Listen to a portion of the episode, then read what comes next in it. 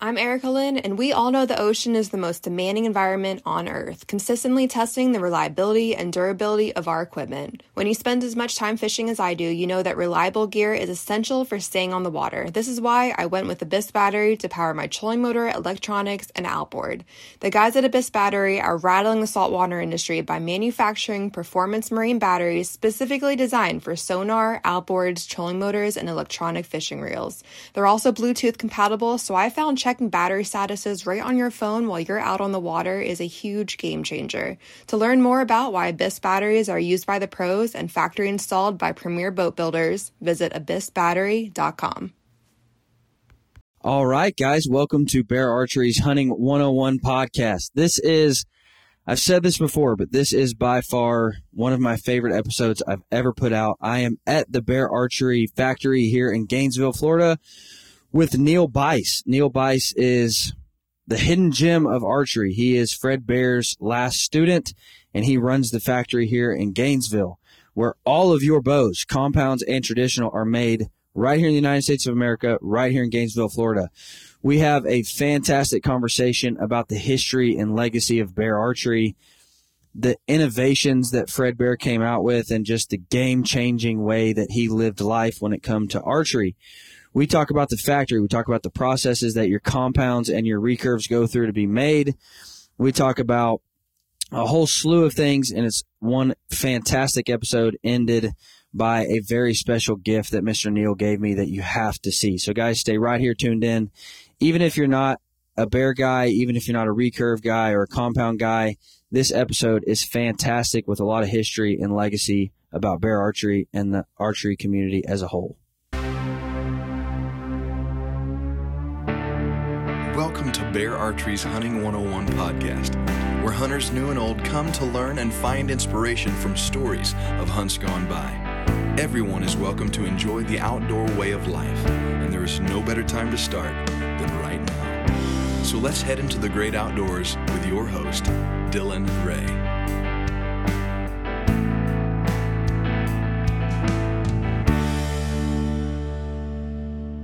Guys, if you run any kind of supplement for your deer, which you absolutely should, there are things that deer need. And I have found that when I run supplements for my deer, um, it keeps them on my property so they don't go wandering off onto other properties looking for that thing that they're needing. And so I have just dove fully into running minerals and protein for my deer all year long. Buck Bourbon does supplements and attractants really, really well. Whether you're looking for a long range att- attractant like the 110 proof, um, or whether you're looking for a feed that you can run all year long in a feeder, or um, even just on the ground in their barrel proof, Buck Bourbon has what you need. I can tell you story after story of going onto a new 500 acre piece, dumping out some long range attractant, and deer just coming into it. Guys, it will make a difference in the way that you see your deer come in. So, guys, I would highly encourage you to check out Buck Bourbon. You can use code Hunting101 in all caps to get 15% off. But I would just encourage you, no matter what, to start running some sort of supplement for your deer. It'll have a happier, healthy herd. You'll keep them on your property more, and you can better manage those deer. Guys, go check out Buck Bourbon. All right, Neil. So, first off, I have gotten a chance today to tour this incredible facility. Um, but before we dive into all that, tell me about your background and your history here at Bear Archery. Well, I'm a fortunate individual. I've been able to work for Bear Archery for nearly 45 years. My history with Bear Archery started in 1967 when my dad, uh, Neil Byce Jr., started working for Bear Archery. He worked for Bear from 1967 to 1999, so 32 years with uh, with the archery. Wow. So yeah, met Fred Bear at the first company picnic that we went to in the spring of 1967. So at Bear Mountain in Grayling, Michigan. So it was a it was uh, it was fun. So started working for Bear Archery. I worked for Bear Archery uh, in the summer of 1977, and then started work full time for Bear Archery in 1978. 1978, Bear Archery moved to Gainesville in October, and I've been in Gainesville since then. Basically, I moved back to Grayling for about a year, but uh, have been in Gainesville, Florida that all that time. I started working for Bear as pressing bows, pressed uh, traditional bows, and a few compound limbs at the time. Of course, it was the compound bow was just a, Yeah. a baby at that time. And uh, but I learned how to press traditional bows, and when I moved to Florida, I trained a group here how to press press bows, both compound uh, limbs and traditional bows here in Gainesville. Now, for those of you who are listening, and for those of you who are watching, we are sitting in Papa Bear himself's We are- office. we are sitting in Mr. Bear's office. Does That's it- correct. Does that ever still like just seem surreal? Now, you're going to make me cry. Don't do that. Uh, That's fine, dude. Um, because when I walked in here, it's almost like, wow, like No, it makes me a little misty when I think about that kind of stuff. It's it's it's a truly a blessing, uh, truly a blessing to be here this many years, but truly a blessing to be able to be sitting in his office and trying to um, uphold the candle, Yeah. uh, whatever, uh, all this all the stuff that Mr. Bear did over the years. and that's something that whether you shoot bear or not, like whether you care anything about bear archery, the archery industry wouldn't be where it's at if what happened in this office didn't happen in this office. Like that's just to think about. Like I, I kept telling you, like when we were walking through there, like some of these people who are working here might not have any idea the legacy they're truly carrying on because like we as an entire archery community would not be where we're at if it wasn't for what took place in this building. And that's just surreal to think. I think when you look back at, you know, 1933 to 2023, 90 years where Mr. Bear started making leather goods on the side and then Yeah. starting to make uh, bows hand hewn and then introduc- introducing, you know, production methods that increase the volume of bows that could be produced and and then the support for conservation support for hunting laws the support to get hunting started with archery and and all the other stuff that was uh, brought to the surface and that Mr. Bear supported the actual videos and the and the and the movies that were created and some of the hunts that he went on that inspired hundreds of people just like Mr. Bear was inspired on his the when he seen the African elephant hunt uh, when the late 1920s. You know that inspired him and it lit a fire under him, and uh, you know that's kind of the stuff that started it all. And to be able to walk through the factory and say, you know, um, do you recognize where where you've been? I recognize it. I recognize, you know, for one, I love bear archery, but two, the people that are out there. How many families has Bear Archery, you know, supported over the 90 years that it's been in How business? many people work here currently?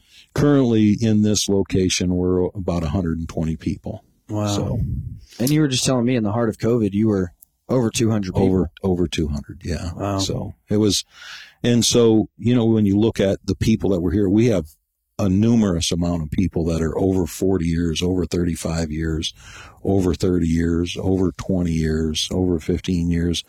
And so, uh, really, um, some people understand what it's work to, like to work for a company that, you know, they can trust and that An has a iconic legacy. company, yeah. Yeah. Um, and you were you showed me a couple people, and you're like, his dad worked for Yeah. Mr. Bear too. Like that's just Yeah, we I introduced you to Mike Lattimer. Yeah. Mike Lattimer is Dick Lattimer's son. Of course, Dick Lattimer was the president of AMO and then ATA, and uh, of course he wrote several books. I remember Papa Bear and you know a couple others, and of course he was Bear Archery's advertising marketing manager for a good number of years. He went on several hunts with Fred Bear uh, and documented them, and uh, uh, very iconic person that you know tried to keep uh, help help start the Fred Bear Sports Club when the Sports Yeah. Club was in in in in its heyday, and uh, just uh, you know having people like that involved, and then of course having Mike work here helps uh, carry on some of the tradition that we have.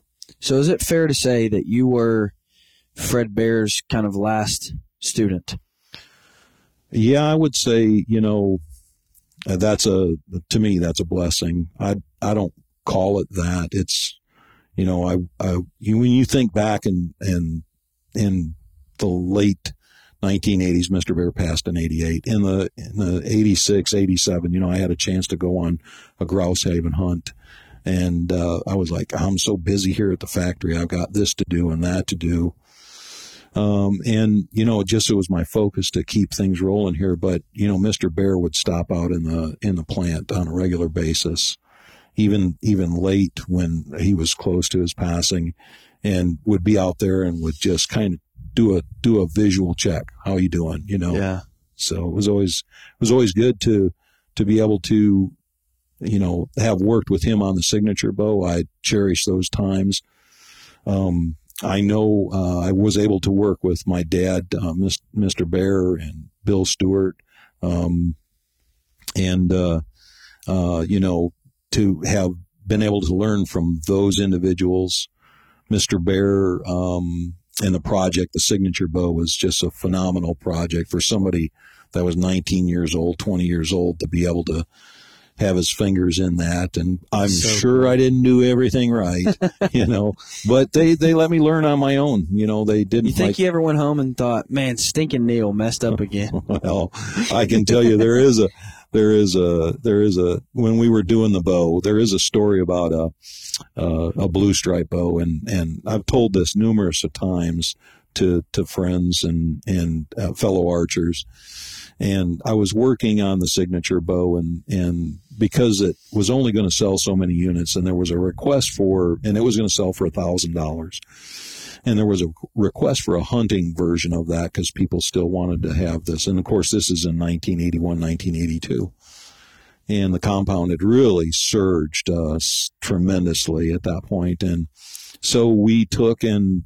he said let's create a hunting version do do some with black laminated wood and and some different colored stripes. So I made one with a green stripe, and I made one with a with a blue stripe, and I made one with a brown stripe, and I finished them all up. They were all ready for paint, and I went up to Shirley Bonamy, who was his secretary, and said, "Is Mr. Bear in? No, he's out to lunch right now." And I said, "Well, let him know that those color samples are ready on my workbench in research and development." And uh, and then I went to lunch. And then so I came strolling back from lunch and walked into my work area and Mr. Barrett looked at the risers on it and it was clear because on the blue striped one he wrote no blue FBB. So now we never talked about that after that, but we did choose the green stripe and that was the birth of the green stripe that many people remember from the 80s. So did you keep the blue stripe riser? I did not. So um, that was, of course, Frank Scott was the curator of the museum. You know, stories lead on to stories, right? Yeah. And uh, so Frank Scott would generally take all these one offs or whatever, and he had people in the industry that he could sell them to. So what you didn't, you know, you just didn't hoard that stuff. You turned that into cash. So Frank Scott got a hold of somebody. And some people probably would know a guy named Al Reeder, and I didn't know this, but Al Reeder was sold this riser. And uh, I was telling this blue stripe story to uh, a group of folks uh, at ETAR that you know that Mr. Bear wrote mm-hmm. that, and then so I told it to it to, and then a, a, a guy that is Al Al Reeder's stepson, Dave. Um, the next year came and he says, "Hey, can you tell me that blue stripe story again?" And uh, so I told him the story again and everything. He goes, "Oh, I got something for you." And he handed me in a black sock, a black like little sleeve, the blue stripe handle with a note from him and his mother, and it was just oh man. So I it's in my possession now. I I truly kind of gets me a little bit uh, dewy in the yeah. eyes, you know, when I talk yeah. about that. But it, it's uh, archery community is an awesome community. Oh, hundred percent, and that's why, like when you talk about bear archery, you talk about the legacy that bear archery is in the archery community. Whether you shoot a bear bow or not, like you have to respect what Bear has done. And and not only what Bear has done, but what Bear continues to do. Because we talked about that, you know, when we were walking through there. You said, "Man, it was it was Bear's main it was Bear's main priority to make archery accessible to everybody." And that's what we want to continue to do. And you look at all these bow manufacturers across the map and you're like, "But you're missing the kids, but you're missing the women, but you're missing the the elderly. And when you look at Bear Archery's catalog, I've said this many times, but when I open Bear's new catalog for the year, I'm like, oh, there's a new bow for Tucker. There's a new bow for Harper. There's a new bow for Chrissy. There's an, oh, my dad can shoot that one. He, you know, he can't pull back a compound anymore, but they got a new, a new crossbow he can shoot. Oh, there's my new compound, you know, and so Bear is is the in my opinion is the only company that is all inclusive, and so you know I've said it many times to people, and uh, you know I told I told John and Caleb this at ATA. I said, hey, for what it's worth, I believe Fred would be proud. I think uh, bear archery, uh, the current people that are in bear archery, try to uphold some of the things that uh, Mr. Bear did, and and that was to make archery accessible to all individuals. In the early days, um, Mr. Bear, you know, created a number of patents that were archery related, and some of them pretty, in today's age, uh, would stop a lot of people from being able Yeah. to make archery equipment. And Fred Bear didn't hold those patents up to where people couldn't utilize them. He allowed them to use those because he wanted to grow the sport of archery. He wanted to make it accessible to everybody. And Mr. Bear actually, you know, You got a good example of one of those patents? the fiberglass on a on a on a bow. The Really? use of fiberglass on the bow. So where would traditional bows be without fiberglass on a bow Yeah. today? You Wow. would have hand hewn bows, and and I'm not saying they wouldn't be out there and that there there's not good equipment. Well, what I would say is there's a number of other ones that were created out there that he just didn't enforce. Now we live in a different world today where you know you must protect your your assets Yeah. um, and all that, but nonetheless, bear archery still maintains. It's important important to us to make sure that we're making archery accessible to youth, to women, to all facets of life, young and old. Again, um, uh, right-handed, left-handed, uh, just Yeah. different choices. You know, weights. You know, different poundages for people to pull, and and of course color choices, and um, and it's very important that we have product that supports that. You know, sights and quivers and you know paraphernalia that go along with shooting archery. You know, we don't manufacture anything, but we we are an archery manufacturer that still manufactures traditional bows and compound bows in the same Yeah. building here in Gainesville, Florida. which is one of the coolest places I've literally ever been into. Like, I'm not just saying like archery related. I'm saying like any place.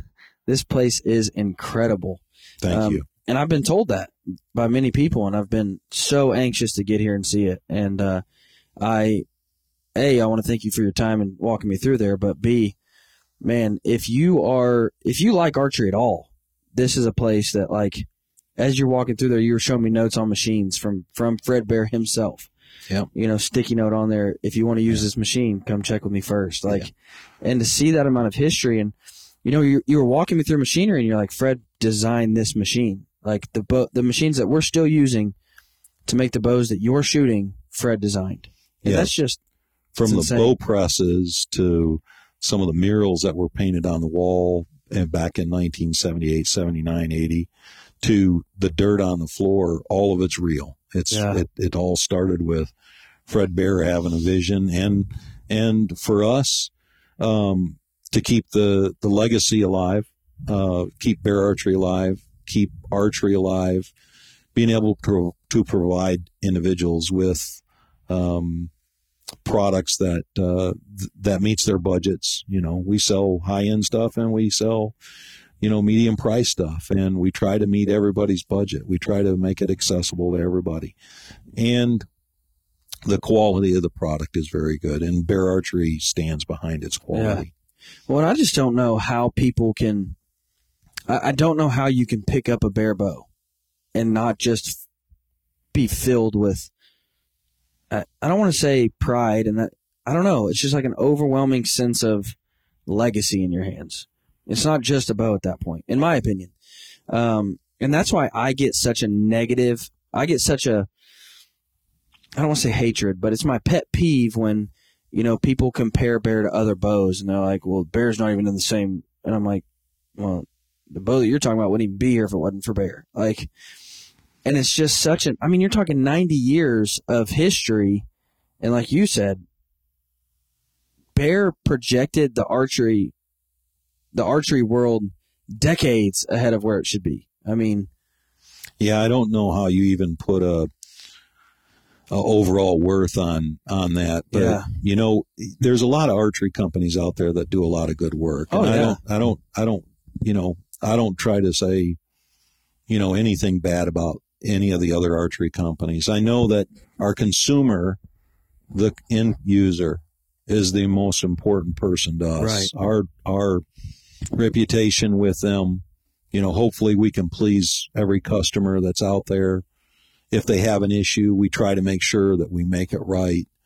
And, you know, I, I really, you know, I understand where Bear Archery's at, uh, where it's at in the pecking order of of companies. Some may say we we're not we're not number one, but in my mind, we'll never be nothing but number one because of where we are. Do we make we make excellent product? We make quality stuff. We make a lot of stuff for the archer out there. We make you know stuff that undeniably is cutting edge. We you know Mr. Bear was a a marketer, a designer, The marketer archer, a promoter. I mean, I mean, just simple things as far as well, where did he step out into? Not only did he step into archery and and all those fields. I mean, he was one of the leaders in Trout Unlimited, Yeah. and a lot of people don't know some of those things. So he was an outdoorsman that loved archery, and he promoted it. Uh, I would say I don't I don't know how somebody could have uh, lived a fuller life as far as promoting archery than what Mr. Bear did because you know you think about it he ran a factory for years he went on hunting trips and I'm sure he had a blast doing that I'm sure he was motivated Did you ever get to hunt with him? no I did not ever hunt with Mr. Bear and and I had the opportunity to hunt with him and I was like well I got these bows we we we're launching the new line cuz hunting season you know we launch new product line when hunting Yeah. season starts and so but you know I talked to Mr. Bear about hunting a number of times and but I also talked to Mr. Bear about you know the quality of products and and motivating people and how to be on their better side and how to you know have a conversation with folks and how to get a judgment of you know maybe they're just passing through but they we need them to do a good job and we need to treat them like they're doing a good job and, Yeah. and build build a legacy on on you know the product itself and the people um, you know you talk about the equipment fred bear designed the bow presses that we i showed you out there on the floor and that same equipment there's modifications for it and mr bear would have welcomed all those modifications Yeah. Well, and that's what I loved about, and I, I can't say loved because I wasn't alive, but that's what I love looking back at, at Bear. I mean, obviously he was a traditional hunter. He's as traditional as they come. But he never shunned the compound. He never said, we're not making that because he realized there are some people who need this. He never shunned making crossbows. He never shunned advancements in the archery industry. In fact, he was the leader of advancements in archery. And some of those guys, you know, who are super traditional and super tied down to their ways, they don't want to see change. That wasn't Bear. He understood I can stay where I'm at with my recurves and my wooden arrows, but I can still help the archery industry push forward and advance. And that's what for me is just surreal because we don't we don't see that anymore. It's my way or the highway, you know? It's I'm gonna make it, I don't want to make it, I'm not gonna make it anymore. And you guys just released the Adapt Plus, um, which is a great bow. I got to see some of them being made. But immediately there were people commenting saying, why in the crap make a single cam? And I, I just wanted so badly to comment back and say, because some people want a single cam. Like, we understand if you don't, that's fine. But some people do. like, Yeah, I think you know every every bow that's out there um, has a place in the market. A one cam, a single cam, um, the the cam that basically doesn't make you aware of uh, timing. You know, it's like you don't have to worry about timing on that. Um, they're so the, the the cam systems are so sophisticated on nock travel and all that right now that the energy storage, you know, it's it's just smooth shooting, and yeah, it's really smart. and uh, you know, I mean, it's. I remember. I remember back several years ago in the mid '80s when, you know, somebody had. Uh, we put wheels on the on the cable guard, and then years later, somebody comes up with a, you know, roller slide or cable guard, and it's like that was already invented 20 years Yeah. ago. So You're 20 years when behind you, when you when you look at a one cam, it was you know first it first was uh, introduced in the early 90s. You know, Bear Archery had the patent on the one cam and and you know made thousands of one cams and people followed and and then were licensed and you know the thing is is there's a place for the one cam. There's a place for traditional bows. There's a place for binary cams. There's a place for two cams. There's a place for crossbows.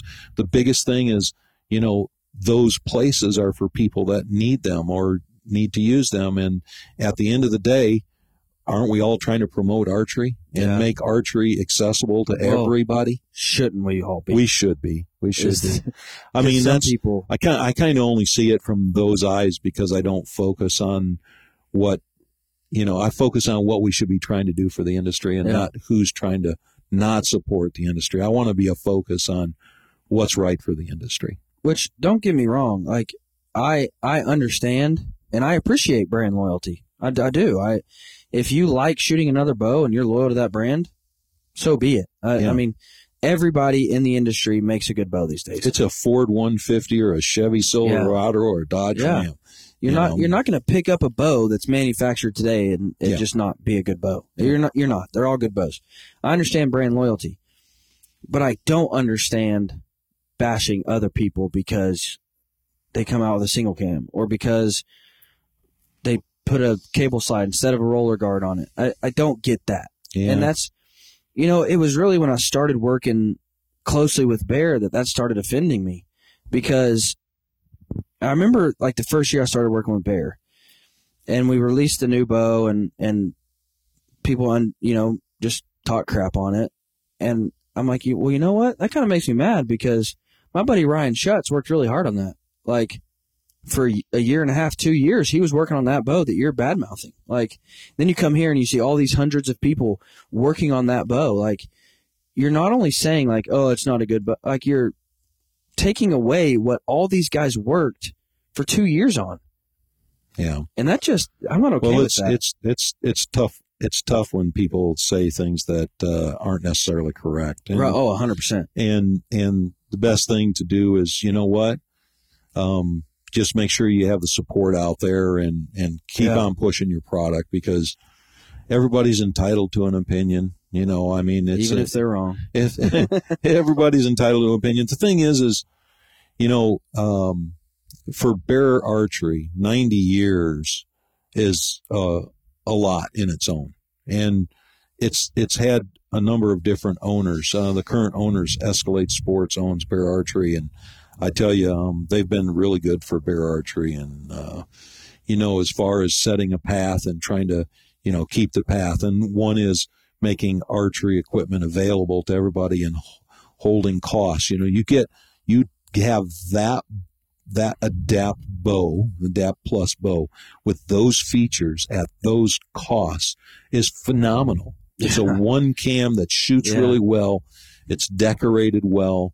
It actually looks really nice. It has accessories on it that are impeccable, and it just is a is a really really nice package for the price. And that's one of the things that's accessible to all for a price. Yeah. And so, you know, it's pretty hard to um, argue for anybody to argue that that value is not there because that value is there. Yeah. Well, and that's what, you know, you look at Bears, quote unquote, midline or, or budget bows. Dude, the Legend XR, I would put up against any flagship bow that Yeah. costs That's Thousands. an awesome bow. That's an The- awesome bow. the Alaskan. I would Yeah. put up against yeah. any any bow you wanted to shoot it against. I would put it up against. Yeah, they're they're obviously uh, our product is geared for the hunter for the most part, but in in a hunting situation, those products are bar none really really high quality products Yeah. For the value that you're getting with them. Well, I remember when I got my wife's Legend XR. I remember setting it up, shooting it, and then being like, "Why in the crap wouldn't I spend six hundred bucks on this bow?" When I, I mean, gee, like I was just blown Yeah. away at at what I got Yeah, out of the box. really really nice shooting bow, and I think I think our uh, sales have you know shown that that if somebody shoots it, they're like, wow.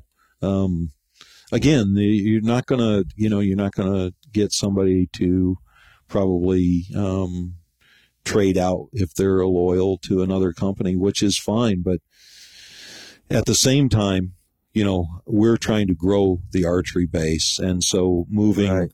moving people that haven't shot archery or shot archery in the past, or they're on a fixed income and they can't, you know, spend a thousand dollars on a on a bow only, um, and you know, being able to provide that product that uh, is for maybe a gun hunter that's really looking to, you know, get into the sport Yeah. and just really just think about it as growing the sport of archery and really just yeah i mean would i be happy if everybody shot bear i don't i think one of the things that keeps you honest is having some competition that's okay Yeah. you know 100%. you you really you really need to but again you know fred bear didn't have a ton of competition and he was always pushing the envelope new product new product new product and and if you look at our product year after year after year we're making changes we're making improvements we're and so a one cam it's not the one cam of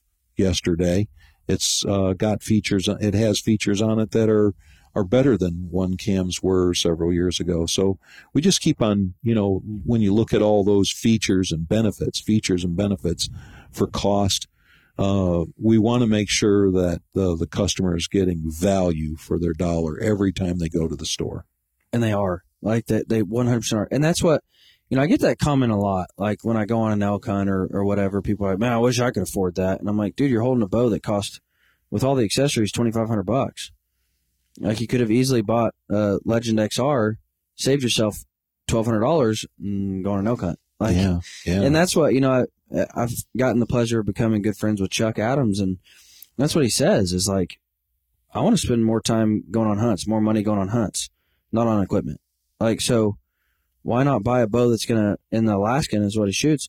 Why not buy a bow that's gonna kill anything I want to kill with it, yeah and and then spend more time and money going on hunts. right And that's what, you know, a lot of people have that negative mentality, that negative mindset about bears. Well, that's for beginners. Like you start with bear and then you graduate to, to something Yeah. else. And I'm like, really? Because Chuck Adams just killed two world records with his Alaskan yeah in the backcountry of Alaska, where he was there for 28 days and with a budget, a budget bow, might I add. yeah How's it for beginners? Like Yeah. people just, and again, that, again, like you said, that's fine. Different strokes Yeah. for different folks, but don't, yeah you don't have to put down other people along the way. Yeah, I, I look at the the whole conversation about budget product. I look at it as uh, value for features and benefits. You know, Yeah. the value there. What's the value? What am I what am I going to spend? And obviously, I, I would say Chuck Adams could shoot any bow that he wants to shoot. Right? I mean, Yeah. there's nothing holding him back on any of that stuff. And he's an honorable individual. He really gets things done when he's out in the field and he's dedicated to that. Yeah. But, you know, and, and he could, sh- he could shoot any bow that he wants. And, and over the years, I'm sure he has. And what he's, what he's shooting now is, uh, some of our product. And, and, you know, he, he recognizes that it's a good shooting product. And I would say that it's always good to have people like that that are um, out there shooting your product, and you know you benefit from that because uh, it isn't all about I shoot the best or whatever it is. I mean, Right. there's 100% right. there's people out there that they see a Corvette, they want to drive it. They're never going to drive that Corvette, They're- but they're going to drive, you know, something in the Chevy line or whatever it is. And so, you know, when you look at a brand like Bears, and really, you know, how long have some of these other brands been around? They've not been around very long, and and hopefully they can stay around for a long time. But you know, Bear Archery plans on being there whenever the Forever, end is. yeah. Yeah. Absolutely. I mean, I'm trying to build the team, you know, that is here 50 years after I'm gone. Yeah. And That we, way, that way, one day somebody's sitting in this office going, one day this Yeah. this used to be Neil Byce's Yeah. office. Yeah.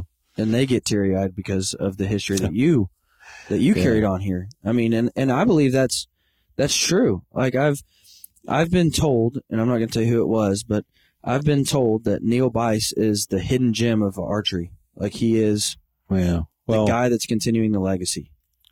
I just want to do my part. You know, I think in, you know, from a vision standpoint, um, in 1984, uh, Dick Lattimer and Fred Bear and I were all out on the floor, and I ended up with my, and I and I consider this a great honor.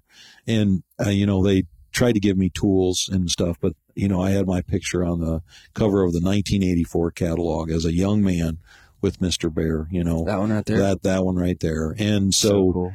You know, I didn't realize the value of that, and and you know the the people that uh, helped me with some of my tools, but then the dedication to to really Yeah. understand, you know, um, what all that what all that meant. You, you know, when you're young, you just I want to get things done. I want to Yeah. get things done. I Speed want to, through it. yeah, get me get me to the. When I say the next level, I mean like let's get on to the next project. You know, um, Well, and some people like they miss that. Like they just. Yeah. I don't know if you've had the pleasure of meeting Harv Ebers. Have you ever met Harv Ebers? uh, maybe not. uh, he was one of the founding members of Pope and Young, um, right along there with Fred, and Mhm. served on the first boards with Fred, and hunted with Fred a couple times. And but he's the one that taught me how to shoot a recurve. And I was taking all these pictures, and you know, with him, and and people were like, "He's just an old man." Like, and I'm like, "No, you don't understand." Like, when I'm an old man, I want to be able to look back and say, like, man, because he's, you know, he probably won't be with us much longer. I mean, he's 85 years old. Yeah, And I want to be able to look back and say, no, that's the guy that taught me how to shoot a bow. And, Yeah. and that's the guy that, you know, founded the conservation organization that, not founded, I shouldn't say that, that'll offend people, that helped found the conservation organization that, that protects us as bow hunters. Like, I want to be able to hold on to those pieces of history. Um, like, I hate to tell you this, but you're going to have to take a picture with me after this. yeah, uh, but like when I go shoot with Tom Clum, you know, in Denver, take a picture with him every time. And just because I want to be able to hold on to those moments because those guys are iconic in, in hunting, you know, and, yeah. and I want to be able to keep those and cherish those. And so I love the fact that you started working for Fred and now you're here, like in, in his office, Yeah, carrying on the legacy. And that's what, you know, I've, I've gotten to hear so many stories about Fred and just his fun way of life, if you will yeah, uh, especially from you know being in the Pope and Young organization. A lot of those guys run run with him and Yeah. ran with him, I should say. Uh, but Harv one they're time, all storytellers. yeah, No. oh yeah, they are. Harv Harv showed me a postcard, Uh huh. and uh, it was a, a world record that Fred had killed. Well, Harv killed the world record four days before Fred did. And so he gets back home and he's unpacking and everything, and he gets a postcard. And it's a picture of Fred with that world record, and it says, Not a giant, but will feed a hungry camp. But it had just taken his world record.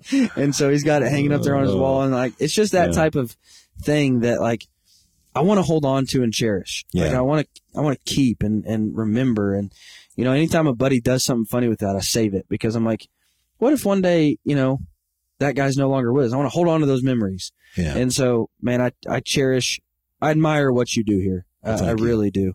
Um, it's fun. I mean, I, I I, really, really, you know, there's, you know, you, I was able to take you through the facility and, and show you some of the stuff out on the floor, but there's so many hidden treasures yeah, inside of this facility and inside people. Yeah, and knowing people, you know, like your friend that you mentioned there and, you know, the archery community itself, um, the archery community itself is phenomenal. Oh my gosh, yes. It yes, really it is. is. Guys, I'm an arrow junkie. I love arrows. And I have found a fondness for deer crossing archery.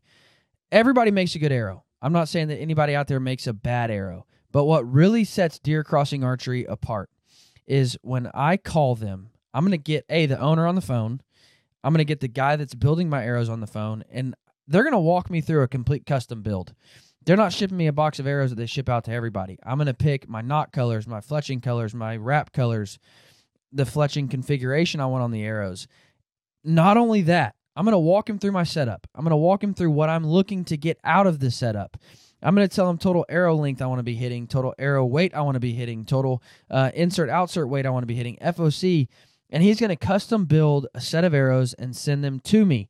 My arrows aren't going to be best for you. Your arrows aren't going to be best for me. We need custom arrows. Deer Crossing Archery builds those arrows custom for you and they always perform. Their silencer shaft is my favorite arrow on planet Earth. I've shot 40 plus animals with that arrow. It always performs. It always blows through the animal. I always get great penetration. It's a micro diameter shaft. They do have a full line of shafts. Uh, the new Rupture arrow is a phenomenal arrow. I shot a deer with it this year in Missouri. I love their arrows. Guys, I would highly encourage you to check out Deer Crossing Archery because you don't have to go to a box store and buy a set of arrows that are just made from the factory. You can get arrows custom made for you that are going to work best for you and your setup. Guys, use code hunting101 to get a discount at Deer Crossing Archery. I would highly encourage you to check them out. They are phenomenal. So let's let's debunk some some myths here. Okay. Because I've toured the factory, I saw where the risers were made, where the limbs were made, where the cams were made, saw all that. Um, so Bear Archery is made right here in, In- Gainesville, Florida, In Gainesville, Florida. where, I mean, I didn't want to come here just because the Gators. I'm like, I don't want to be around.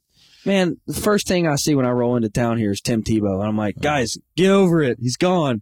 But uh, I saw a billboard of him. I'm like, Oh, guys, yeah. he's long. Anyways, Yeah. uh, made right here in Gainesville, Florida. Yeah.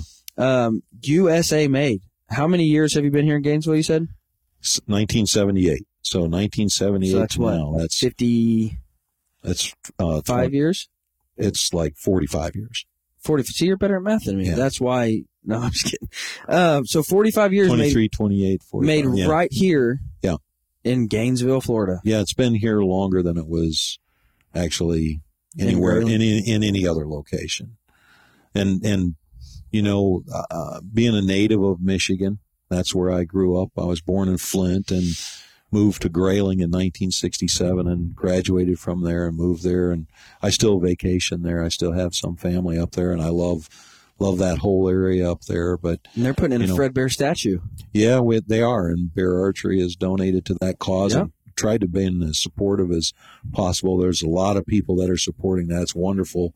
It's a wonderful thing. Just so uh, you guys, if you want to tribute. support, if you want to support that, uh, Pope and Young is doing a match. So anything that that you donate, Pope and Young is going to match. So if you want to donate to the Fred Bear statue, uh, just go to pope-young.org. You can donate, and uh, Pope and Young's going to match whatever. Yeah, it's going to be So- a full bronze statue. It's Yeah. going to be in the city park in Grayling, and it's a really cool location. And uh, you know, it uh, will be a, a really fine tribute to Mr. Bear. So Yeah. before we get into the history, of, or not the history, but the logistics of of how all these bows are made, walk us through the history of how Grayling to Gainesville and Evansville and kind of because I get that question all the time of like, well, I thought they were in Evansville, or I thought it was Grayling, Michigan, Yeah. or I thought. Yeah. Um, so how is it? How did it land here and come from there? And So I'll give you the nickel tour on that. So originally Bear Archery started in 1933 in Detroit, Michigan. Had a couple different locations in Detroit.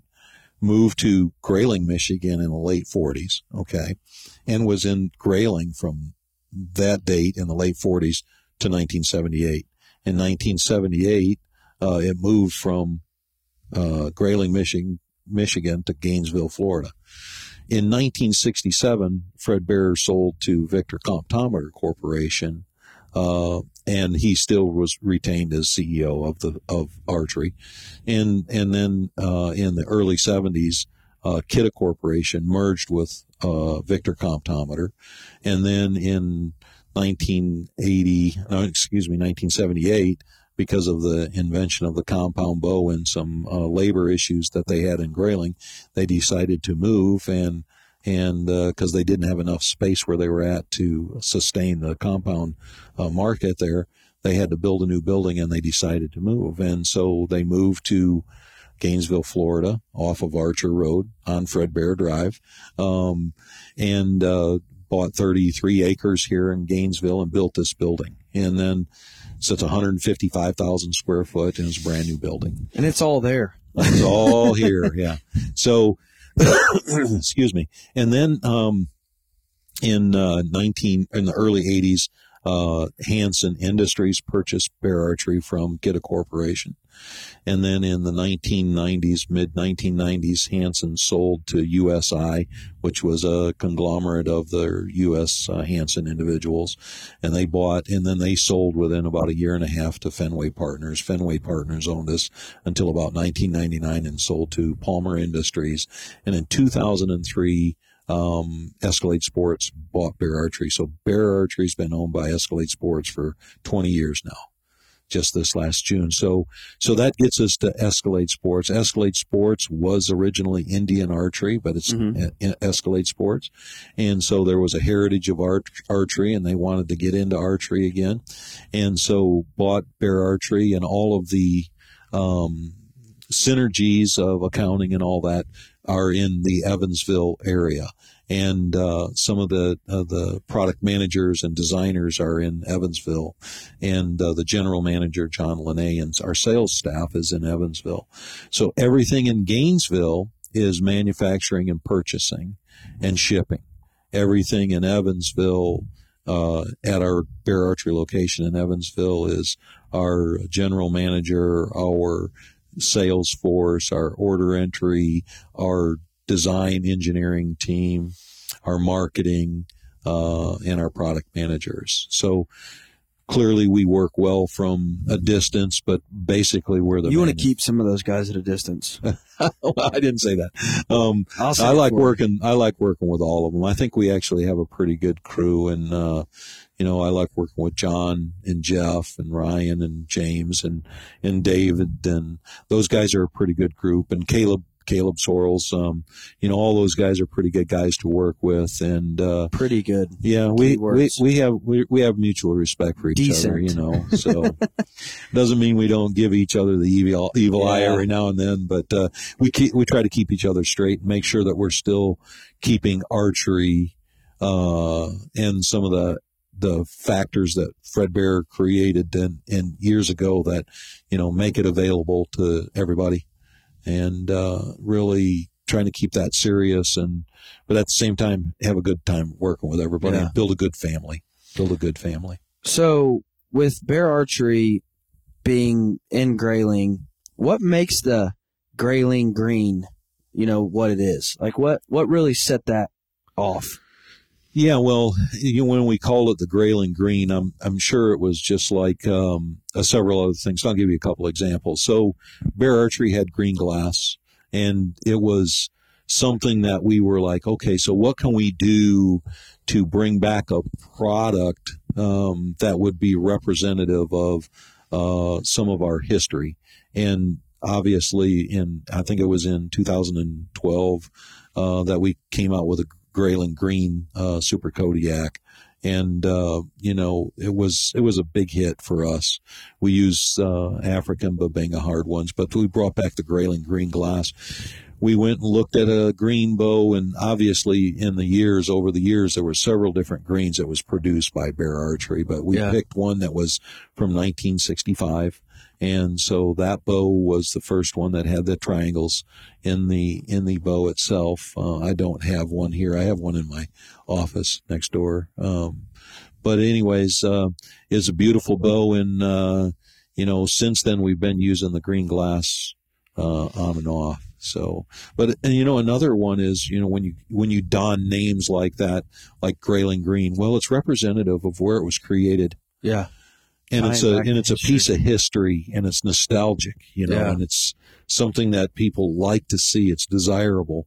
And so that's one of the reasons that we brought back the Grayling Green. And then uh like the like the 59 Kodiak when the Kodiak was designed in 1959 nobody called it the 59 Kodiak they just called it the Kodiak Yeah. and it wasn't until years after well that was one of the best shooting bows and and that Mr. Bear did and, and it was a it was an iconic year You think a- that's still the best shooting recurve you can hunt with? uh, I mean, it's it's a the takedown is is you know this is all shooting preference, but light in the hand, easy to shoot.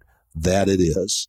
Yeah. Um, but again, you know, I love shooting that bow. I mean, I'm pretty accurate with that. How bow. many you said uh where'd that one bow go? Right there. Yeah, How many how many arrows you say you have on that bow right there? Over twenty thousand. That's awesome. Yeah, And it's still going. What Yeah. year was that made? that was made in 2012. You've done a lot of shooting. A little bit. I don't shoot like I used to shoot. I'm getting older in age and a lot of projects that we want to complete and everything. But, you know, the 59 Kodiak at that time, it was an iconic year. That's the first year that Bear Archery used exotic uh, woods from overseas in their bows, and it was the first year that the bear medallion was actually placed in the bow. Really? So it's a 59 was an iconic year. Well, and just Yeah. so people know, like, I, I told somebody the other day, they're like, hey, should I buy this bow? They sent me a picture. I'm like, yeah, that's a 59 Kodiak.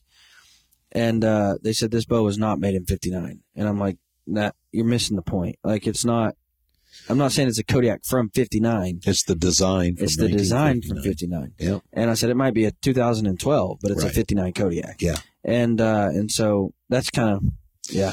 Yeah, we call it the Kodiak, but everybody else called it the 59 Kodiak. And, and we refer to it as that by, by all means. And, and we've even used that in a lot of the marketing, but right. it clearly is a sweet shooting bow. Yeah. Yeah. Yeah. I put it right up there with a takedown. Yeah, Chris Perino says that's the best hunting bow you could ever have. Yeah, you listen to Chris. Not really. He's a good shot and he's Take an excellent everything with a hunter. grain of salt. No, I like Chris. He's a good friend. Chris is a good guy. Yeah. No, he he is. What he probably, I don't know, man. Like if you just think of like if I need to send somebody out and kill something, I'm probably choosing Chris. He like can- he just kills yeah. stuff. Yeah, he's he's in the same uh, mindset of folks like um, you know um, Chuck Adams and Yeah. Fred Eichler. They just have a different level. they just they like just they just I'm gonna go get this done. yeah, and they don't quit until they do. Yeah, yeah. Uh, you know, and and I've been told like so I actually get to go on a hunt with Chuck this year in Oh. December. That's awesome. And I've been told from people like it sucks to hunt with Chuck. Like you're not going to enjoy it. And I'm like, what do you mean? And like because dude don't play. Like you don't. You know, he's not like oh let's head back and play some poker tonight. He's, you know, he comes in after dark and he leaves before dawn, and you don't see like he just hunts. Yeah, And it's that different type of just second gear where they kill more start doing stuff. stairs now. You Yeah. know, Well, this No. is a whitetail hunt. Whitetail hunt. So I'll be. I need to start climbing ladders. I guess. Uh, but we're both gonna hunt with recurves. no, you yeah, that's going to be a privilege for you. But uh, you know, that's a that's a once in a lifetime thing. You got to value those Oh, as they come. 100%. Yeah, hundred percent. Well, that's what uh, I'm I actually. My dad's gonna come because it's in Oklahoma, not far from where I'm at in Arkansas, and so my Uh-huh. dad's gonna come up and, and see us for a day, and he's he's like a little girl when it comes to Chuck. That's Like, awesome. You know, he shot like the same bow for like Not that he's like Yeah. a little girl. I'm talking Yeah. about that he gets down with. he Chuck. he shot the same bow. He shot the same '94 game getter for like Yeah. until like 2007. I'm like, Dad, you know they make new bows, right? And he's Yeah. like, Yeah, but this was the best bow ever because Chuck Yeah. shot it. And I'm Yeah. like, No, Dad. Like, you know, he's far on to something else now. yeah. but uh, no, I actually so at the Pope and Young convention, I went over to Caleb and I said, Hey, I need a grizzly, and uh, he said, Yeah, just whichever one. And so I FaceTimed my dad and I said, Hey, Dad, I just picked you up a bow from from Bear, and uh, and he's like, "Oh, dude, are you serious? That's so cool, man. Oh, dude, I'm gonna, I can't wait to shoot that." And I said, "Well, you might not want to shoot it." And he said, "Why not?"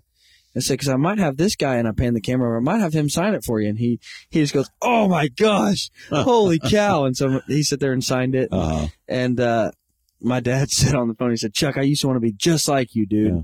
Used to want to be you until I read your book and figured out how hard you hunt. Now I don't want to be like you." yeah. How much do you have? How much? That's kind of, uh, you know, that's kind of the same thing that you know when you look back in Fred Bear's life when he when he started his company when he started doing all the marketing he'd be in the facility all week long you Yeah. know he worked late hours hmm and then he'd be jumping in an automobile. I mean, he lived in northern Michigan in the 40s and 50s. It was not the best roads and everything. Yeah. And then he'd drive to New York or Ohio or Pennsylvania or on the weekend, and Yeah. then be back on sometime early in the week and back pushing the you know envelope on design and marketing and here's what we need to do going and staying in people's homes. And um, you know I, i'm not i'm sure that there was a certain amount of enjoyment in all of that but also it had to be painstakingly you know wearing on the body and the on the mind and just you know driven. He had to be driven driven. And and in those hunts and all that stuff that chuck has done that chuck adams has done is he's driven he's driven to Yeah. you know i gotta i gotta make this happen Yeah. Well, that's what like, you know, people, you know, he just killed that new world record, Sitka Blacktail, and people are like, well, yeah, if I got to hunt for a living, I could do it too. And I'm like, well, he did spend 29 days in Alaska in a tent alone to do that. Like Yeah. he killed it on day 28. Like You know what that's called? that's called just Fortitude. grit. because you you know people don't people don't realize how much energy it takes to really make something like that happen. Yeah. No, they don't. It's a lot. So you mentioned moving here to Gainesville um, because of the introduction of compounds and just the explosion of that. Over your time in the outdoor industry and the archery industry and the archery making world, what has been the biggest innovations you've seen, like that truly changed the course of archery forever? Well, you know, I I think uh, when I think back of some of the things that I've seen, um, you know, um, we had the Delta V, which was a bow that we did in 83 that was super fast and super loud and it had modules on it and it changed you changed draw length by the modules unscrew them and screw another with draw length on i think that in itself i'm sure that it wasn't the very first situation out there but it was a true draw length change just by switching the modules not by adjusting the slot in the cam or Mhm. something like that or Yeah. changing your pigtail length on a cable or something Yeah. like that and uh, or changing the actual cam size itself. I think that was a big piece. And then I I also think that you know us uh, Bear Archery um, purchasing the patent from Mathews uh, from uh, from the owner of Mathews, and then um, basically making it a bow that really shot well Yeah. and then then moving the industry because it changed the I think it the development that Bear Archery put into that that made it a really nice shooting bow and everybody was shooting them um, everybody was shooting them. Um, and we were you know at that time we were winning all the tournaments and everything. We had a really fine uh, pro staff um, for several years. And then and then that in itself, the one cam in itself, the design, the the shootability of the of the one cam, and the ability to um, put modules on those one cams, and just the the growth in in the industry changed the designs of cams. I think forever, where from off of the one cam came the you know the binary cam, and um, nonetheless, uh, that was still part of the patent issue. Um, and so everybody was licensed by Bear. I think it was a time when, uh, you know, that was pretty, pretty, um, uh, clear that, uh, one cams dominated the market, uh, from a change from where they were. It was a significant, it was a significant change in cam design. And, and then the other piece was in, in the compound market. The other piece was, uh, there's still a lot of uh, inexpensive or less expensive risers that are cast and then machined, Mhm. and they're more complicated today than they ever were.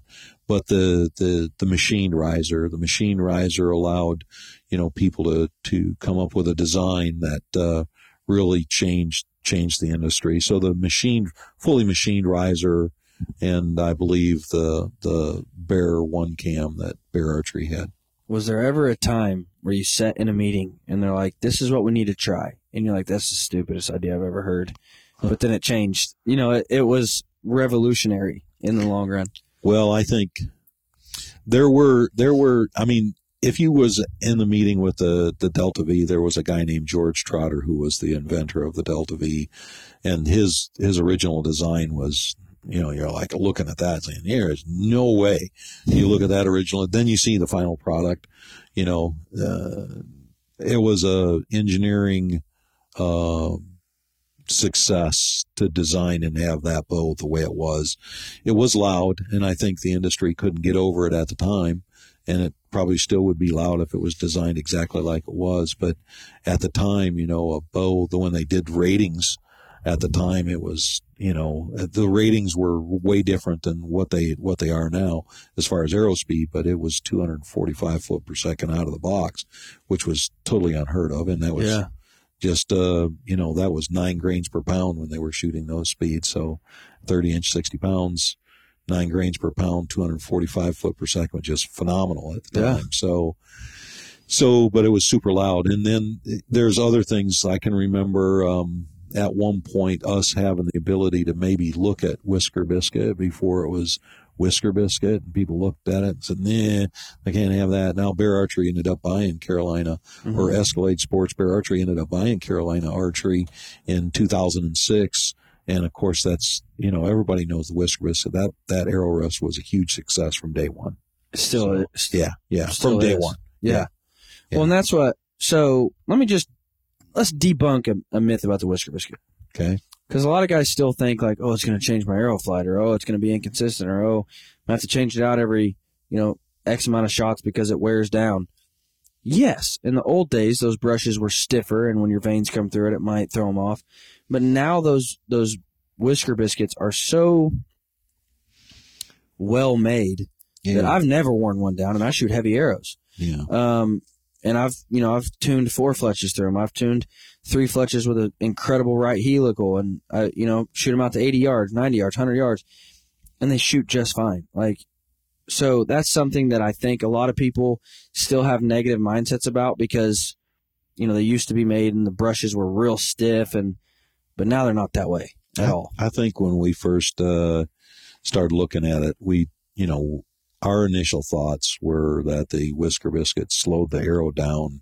There was a lot of drag, but when you, when we did some, you know, if the arrow's set up right, you did some performance testing that the difference was between two and three foot per second. But the, the thing that it did for the arrow also is it took out some of the wobble and it actually made the person more accurate. Now, you're shooting, if you have a lot of hand movement and stuff like that when you're in your shot, it might influence your arrow a little bit more than shooting off a like a like a tournament rest or something like that. Yeah. But all that other stuff is But even true with any of the other rests. Even that, my yeah, my argument for that is, so if you have a drop away, yeah, and that drops away and doesn't touch it at all.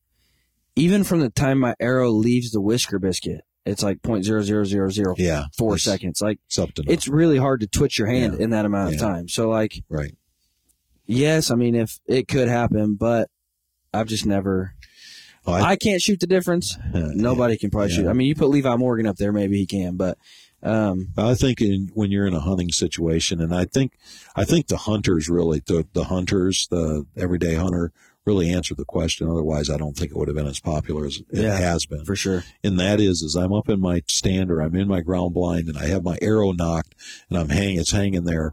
I don't have to worry about when I go to click my re- release on or grab with my fingers if I'm shooting fingers or whatever it is about my arrow falling off the arrow rest. Yeah. In, in whatever a high wind or even, you know, you're, if it's hanging there or if you're holding onto your bow, I think it adds security and, and all that. In, in all real, in all reality, like any arrow rest, if it's arrow and bow tuned correctly, it's virtually no effect on the arrow at all. Well, and the reason I like the whisker biscuit um, above all else, well, I'll tell you, I'll tell you what made me switch. I and don't for all you haters out there saying, "Well, why don't you try a drop away?" I shot a drop away for the better part of nine years, and I had David Blanton on the podcast. This was probably, I don't know, five years ago, Mhm.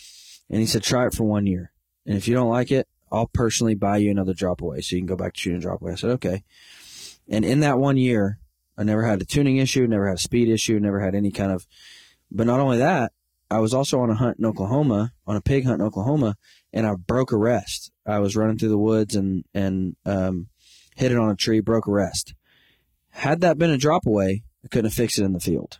You can't. You don't have a bow press to take it off and retie a drop away in.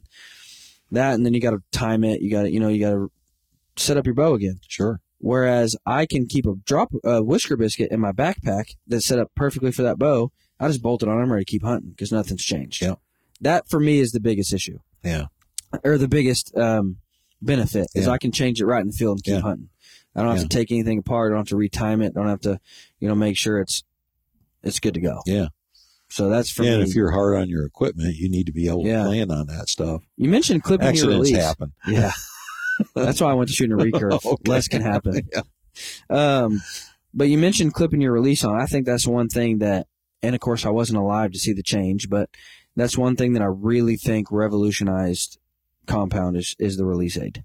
Absolutely. I mean, before the release, I mean, you were still using your fingers and you had a lot of, um, you know, tension high or tension low or, or bad release or whatever.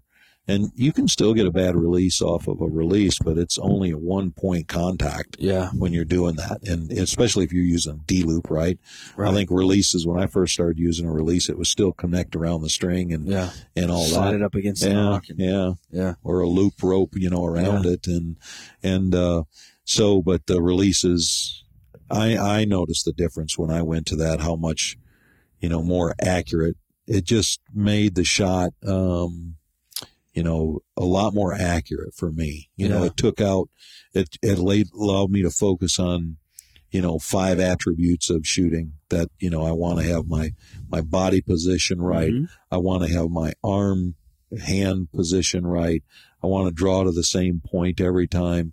And I want to be able to execute by the draw, you know, by pulling through and, and Yeah. executing the shot the same way, you know, and if you really, if you take and practice, you know, if you line out five or seven principles of each shot that you can do every time and just focus on those, even if you're hunting, you know, because in the hunting situation, a lot of times you're not thinking about a single thing about how to execute a shot Right. correctly. And if you can build that, you know, into what you do, um, because stuff happens no matter what Yeah. you do, right? So if you can, you can practice those five or seven things, it really makes you a better archer. Well, and people that have never shot traditional or weren't alive for the finger days, they don't get how much you can change just, I mean, Oh yeah, I can change my draw length half an inch if I just let my fingers out or if I pull my finger, Right. curl my finger. I mean, you can change so much. if you're in a tree stand, you're aiming down, Yeah. or if you're aiming And then you put more yeah, yeah, I however mean- your body position is can change all people of that. people have that have never tried traditional archery or like I said, were alive they don't get that. Mhm. They don't understand how much that truly changed revolutionized shooting a bow. yeah really helps it really helped uh releases are phenomenal you know you can you can say it's a handheld release or it's a wrist strap release or it's a d- single jaw or a you know double jaw Yeah. you know all those features you have so many options even in that in that field uh, Yeah. it's pretty amazing Absolutely, it is. Um, so we got off on a on a couple rabbit holes made right Yeah. here in the United States. Yep. All of bear archery. yeah Um, walk me through. Yeah, we make the compounds here, and uh, all the all the ones that are in the Legend series, and we make all of our main line here. Yeah. So, and of course, the traditional bows that you see in the catalog, uh, all of the uh, adult traditional bows we make here in the U.S. Yep, So right here in this factory. walk me through the process a compound goes through. And I know that's a big process, but just generally speaking, what's the process that a compound goes through to be made? So, if we talk about the Alaskan that uh, Chuck Adams uses, okay, so we we mold those limbs. We take spools of fiberglass. We draw the the the material, the fiberglass, down through a resin bath. We wrap it, and then we put Which them in a super mold. cool. Like that was Yeah. that maybe blew my mind more than anything. We put them in a mold and, and form the shape, and then we do some light machining and some post curing, which uh, makes the limb uh, as durable it is as it is, and then we machine it fully for the axle holes and the tip and the limb butt length.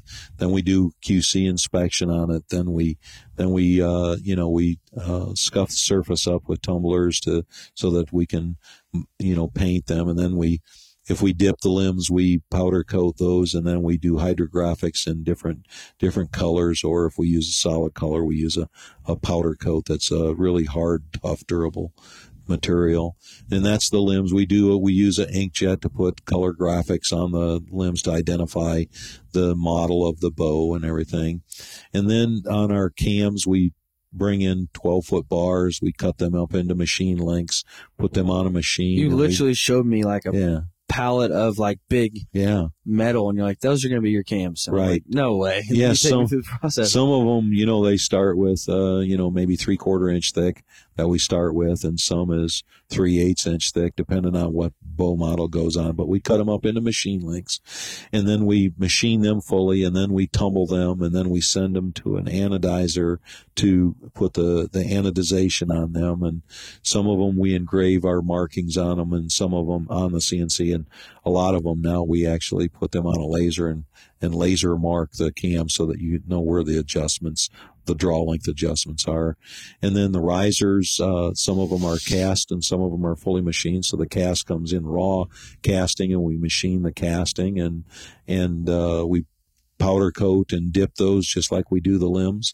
And then, uh, you know, and then the fully machined ones, they come in in just a block, a forged block, and we fully machine that. Our execute is a fully machined, uh, out of a forged blank and uh, fully machined those. So those are all made in in house here.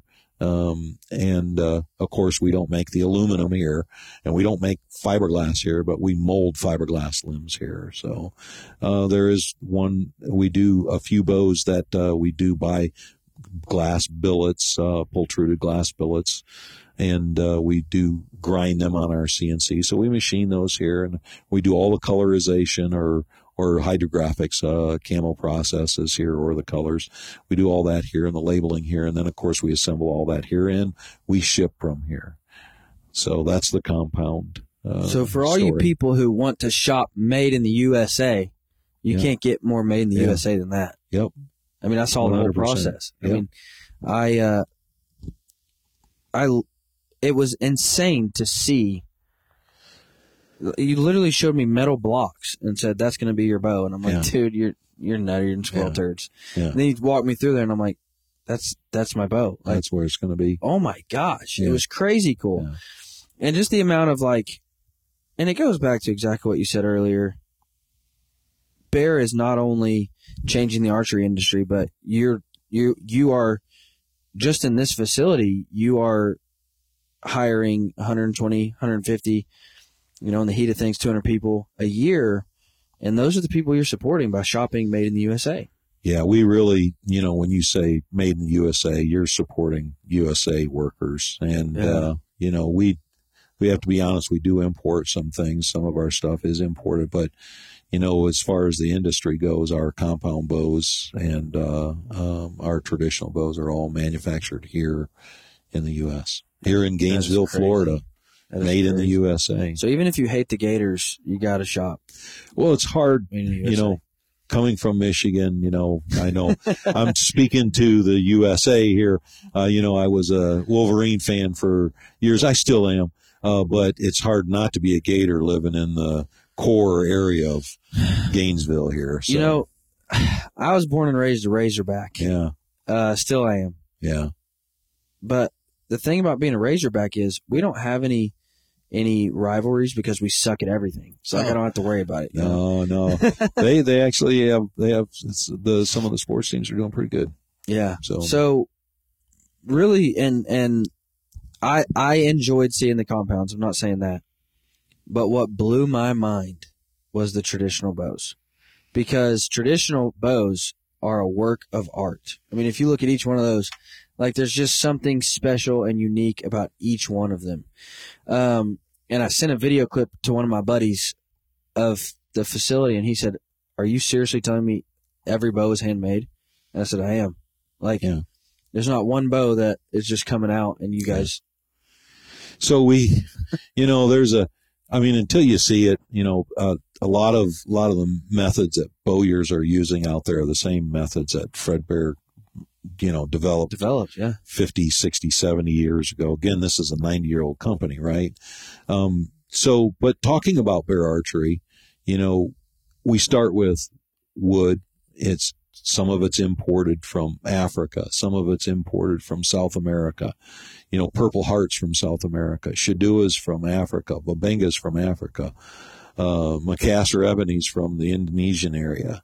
Um, you know, Bolivian rosewood um, is from uh, from South America. You know, um, and then of course we use maple, and uh, we use some impregnated maple. That's you know some of it's dyed green, some of it's dyed black or dark gray or gray, and uh, so we use and we use some man-made materials like uh, micarta phenolic. Um, so you know, and there's other stuff we use, but those are those are some of the materials that we use, and uh, basically we'll take a plank that might be, you know, eight quarter, which is over two inches rough sawn, and we'll, you know, it might be the board when we get it might be 10, 12 foot long and Yeah. 10, you know, 15 inches wide, you know, and we'll saw it and plane it and get it down to a workable length, cut it up into a shape, make a riser section to where it's just looks like a piece of block with different laminations in it.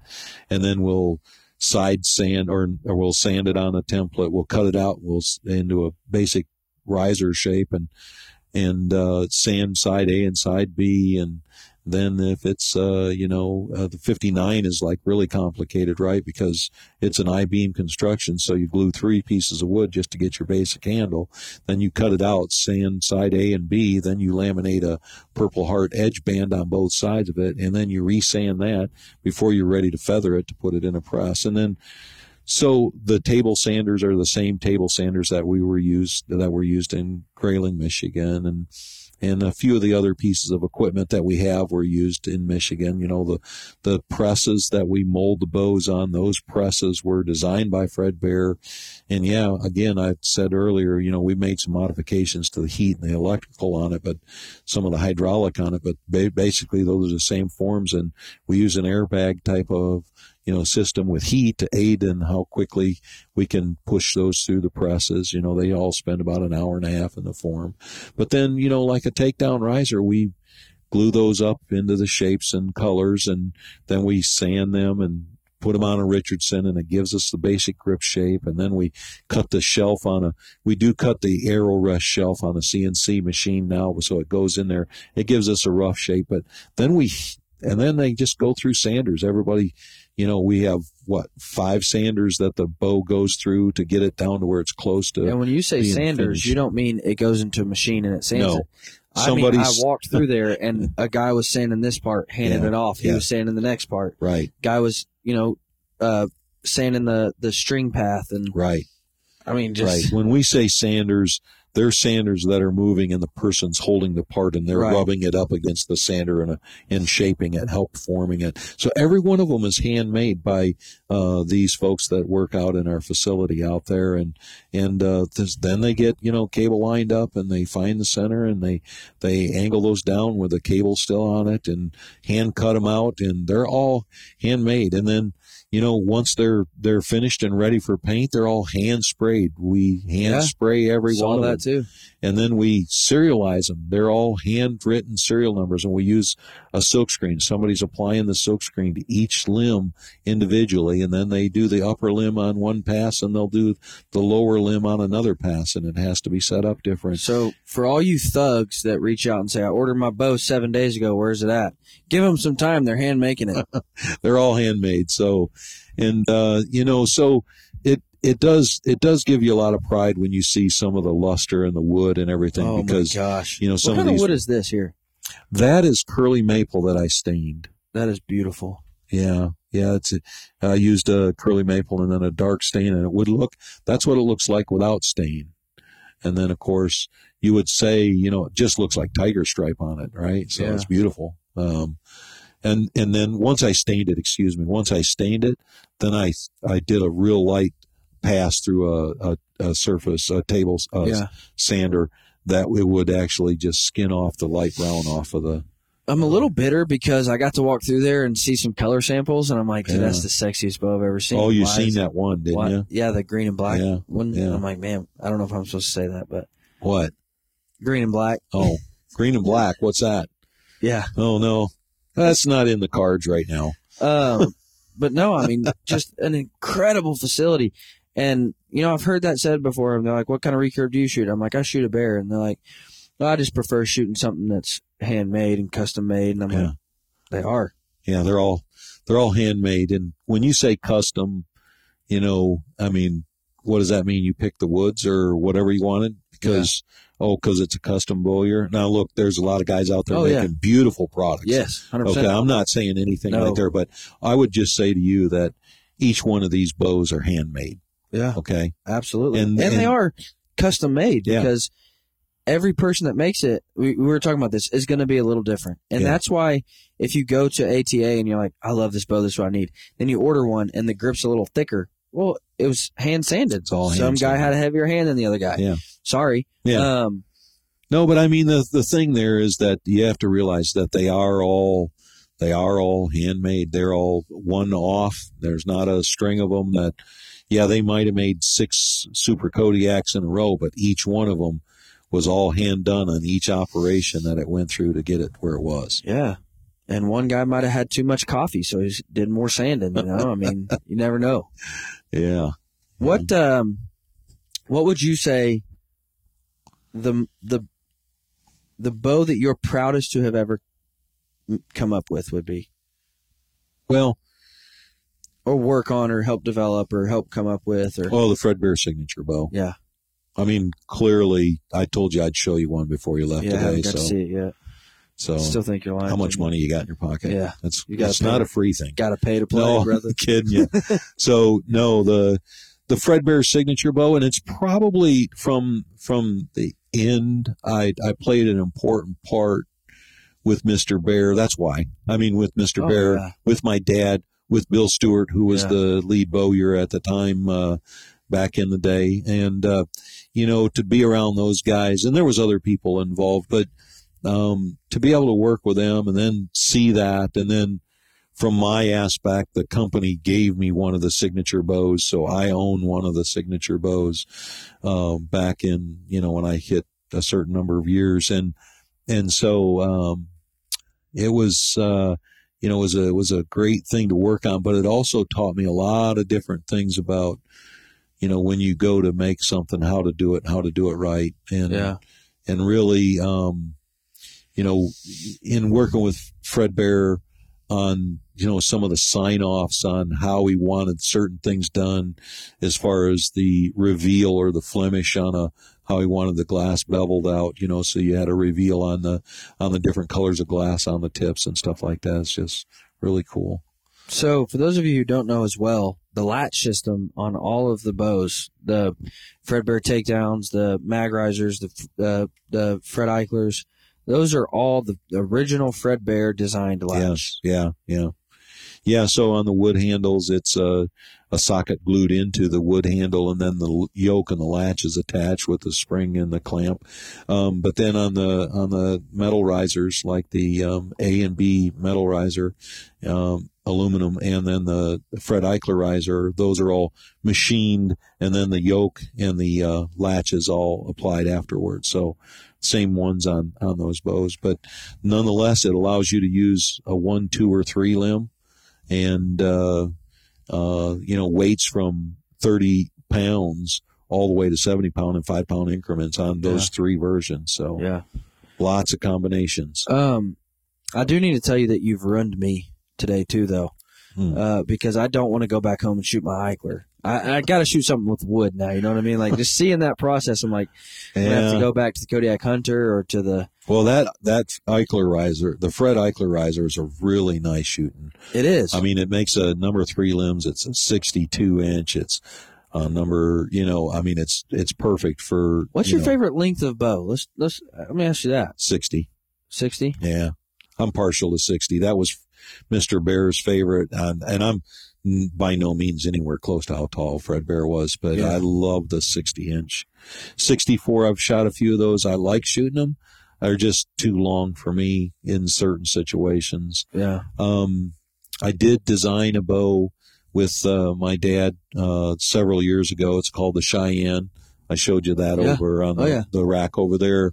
And the Cheyenne is a 55 inch because we had a, at the time in one piece bows, we had the 50, had the 40 inch uh, Super Mag 48. Mm-hmm. Uh, that was 48 inches. And then we had the 52 inch Kodiak Magnum.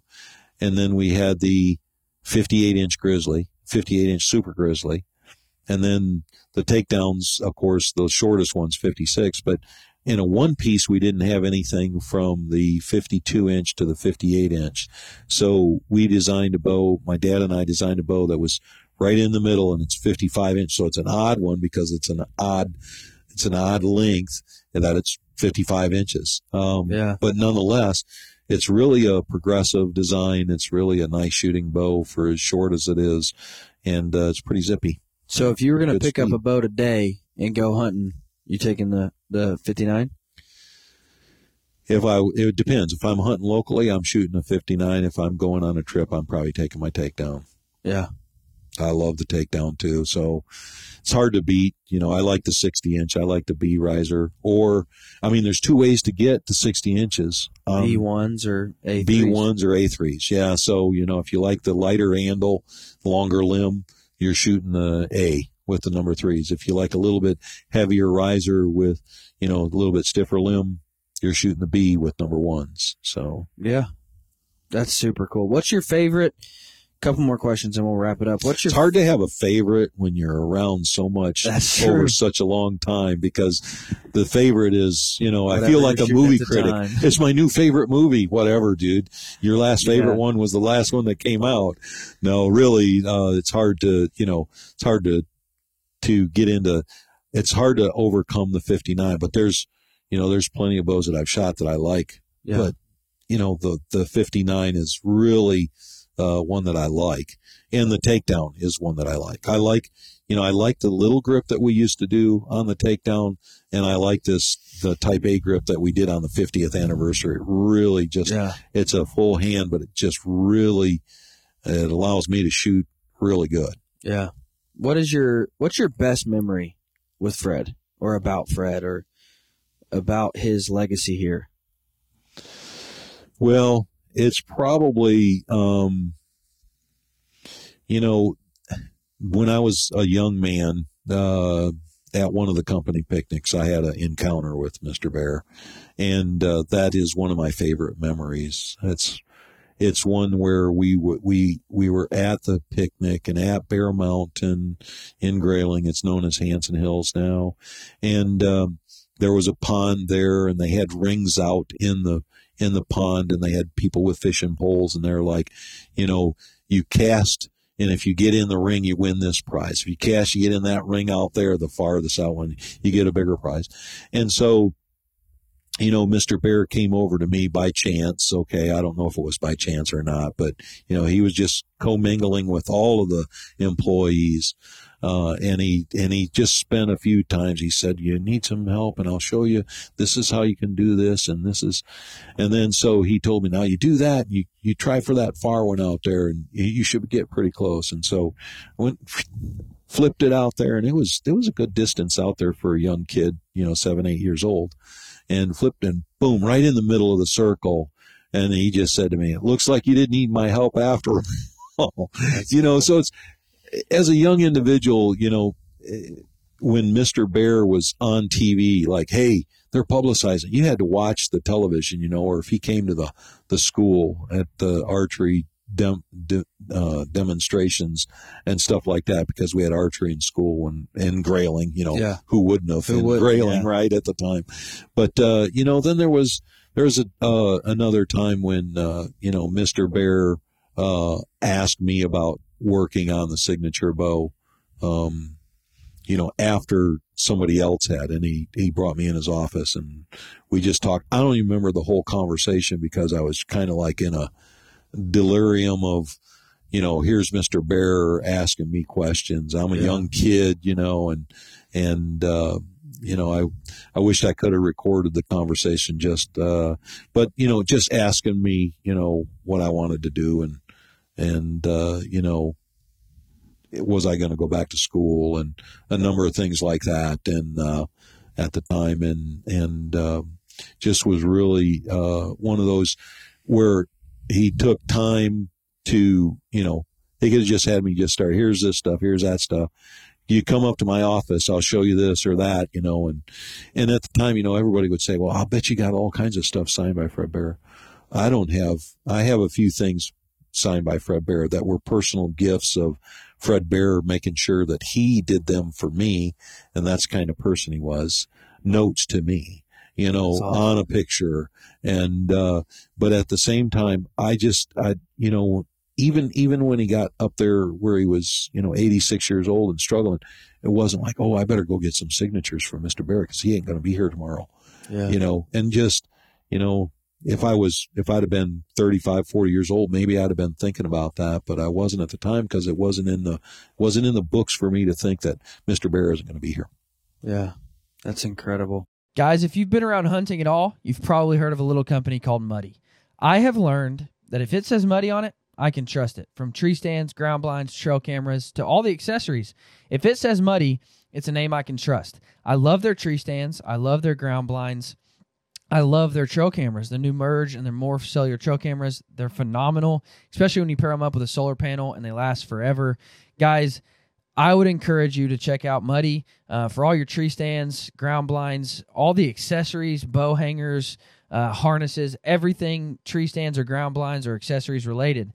If it says Muddy, I know that I can trust it. Guys, I know the new Rage. The new Rage is these super light tree stands that cost like 400 bucks. And I'm like, well, why would I spend 400 bucks on one when I can spend 100 and get four tree stands um, that are all going to perform? They're all going to be safe. They're all going to be comfortable. Guys, Muddy is the gold standard, in my opinion, uh, for what a tree stand and a ground blind and trail cameras should offer you. So, guys, go check them out. They are phenomenal. And I promise you, if you're shopping at a Dick's, Academy, Bass Pro, Cabela's, anywhere, if it says Muddy, I promise you it's a name you can trust. Guys, listen, um, I don't want to wrap it up. I want to keep talking, but I, um, I appreciate you guys all listening, and I just want you to to understand one thing. We're here for one thing and one thing only, and that's to see the growth of archery and of hunting, and to experience what's this. So you've seen one get built, and so this one's for you. Th- this one's for me. It's an awful small compound, isn't it? This is the smallest compound I've ever seen in my life. Because it's not a compound.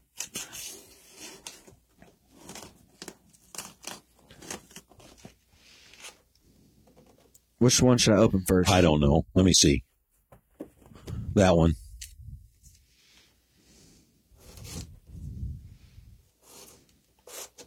Don't cut yourself. I don't want to have to take you to the hospital Well, or explain to your wife. yeah. Insurance, right? Yeah. Workman's comp.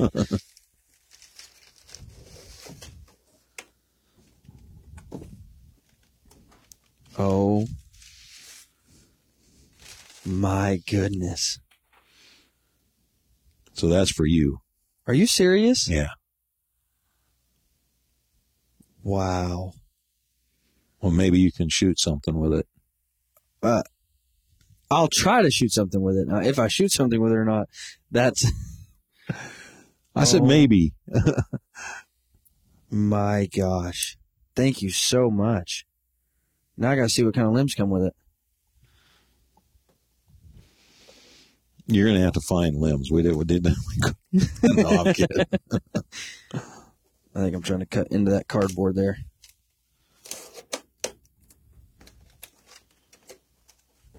And and you signed it. Where? well, we try to make it memorable.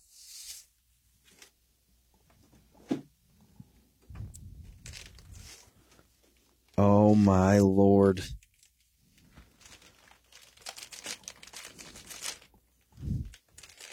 I'm gonna go kill a gator with this today. Wow.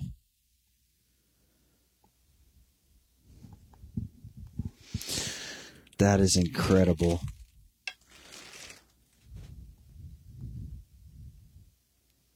Thank you so much. Oh, you're welcome. Thank hopefully. you so much. No problem. One day I'm gonna be showing people this saying Neil Byce from Bear Archery made that for me. So you can say that you came here, you seen how they're made, and now you have a piece of what was made here, and again, made in the USA. Right here in the USA, in Gainesville, Florida. Guys, listen. Whether you like, whether you like traditional archery or not, whether you are a bear archery fan or not, I think that there's something that can be learned from this, and that's we're all in this together. Like it doesn't matter, um, doesn't matter what you shoot or how you shoot it. Just encourage everybody I can't even speak right now. Why am I even trying to talk? guys, thanks for listening. You guys have a great week. If you're not watching, tune in so you can see this bow. I'll post pictures of it obviously online. But if you're not watching, you guys got to see this bow. Thanks so much. You guys have a fantastic week. Thanks, Dylan.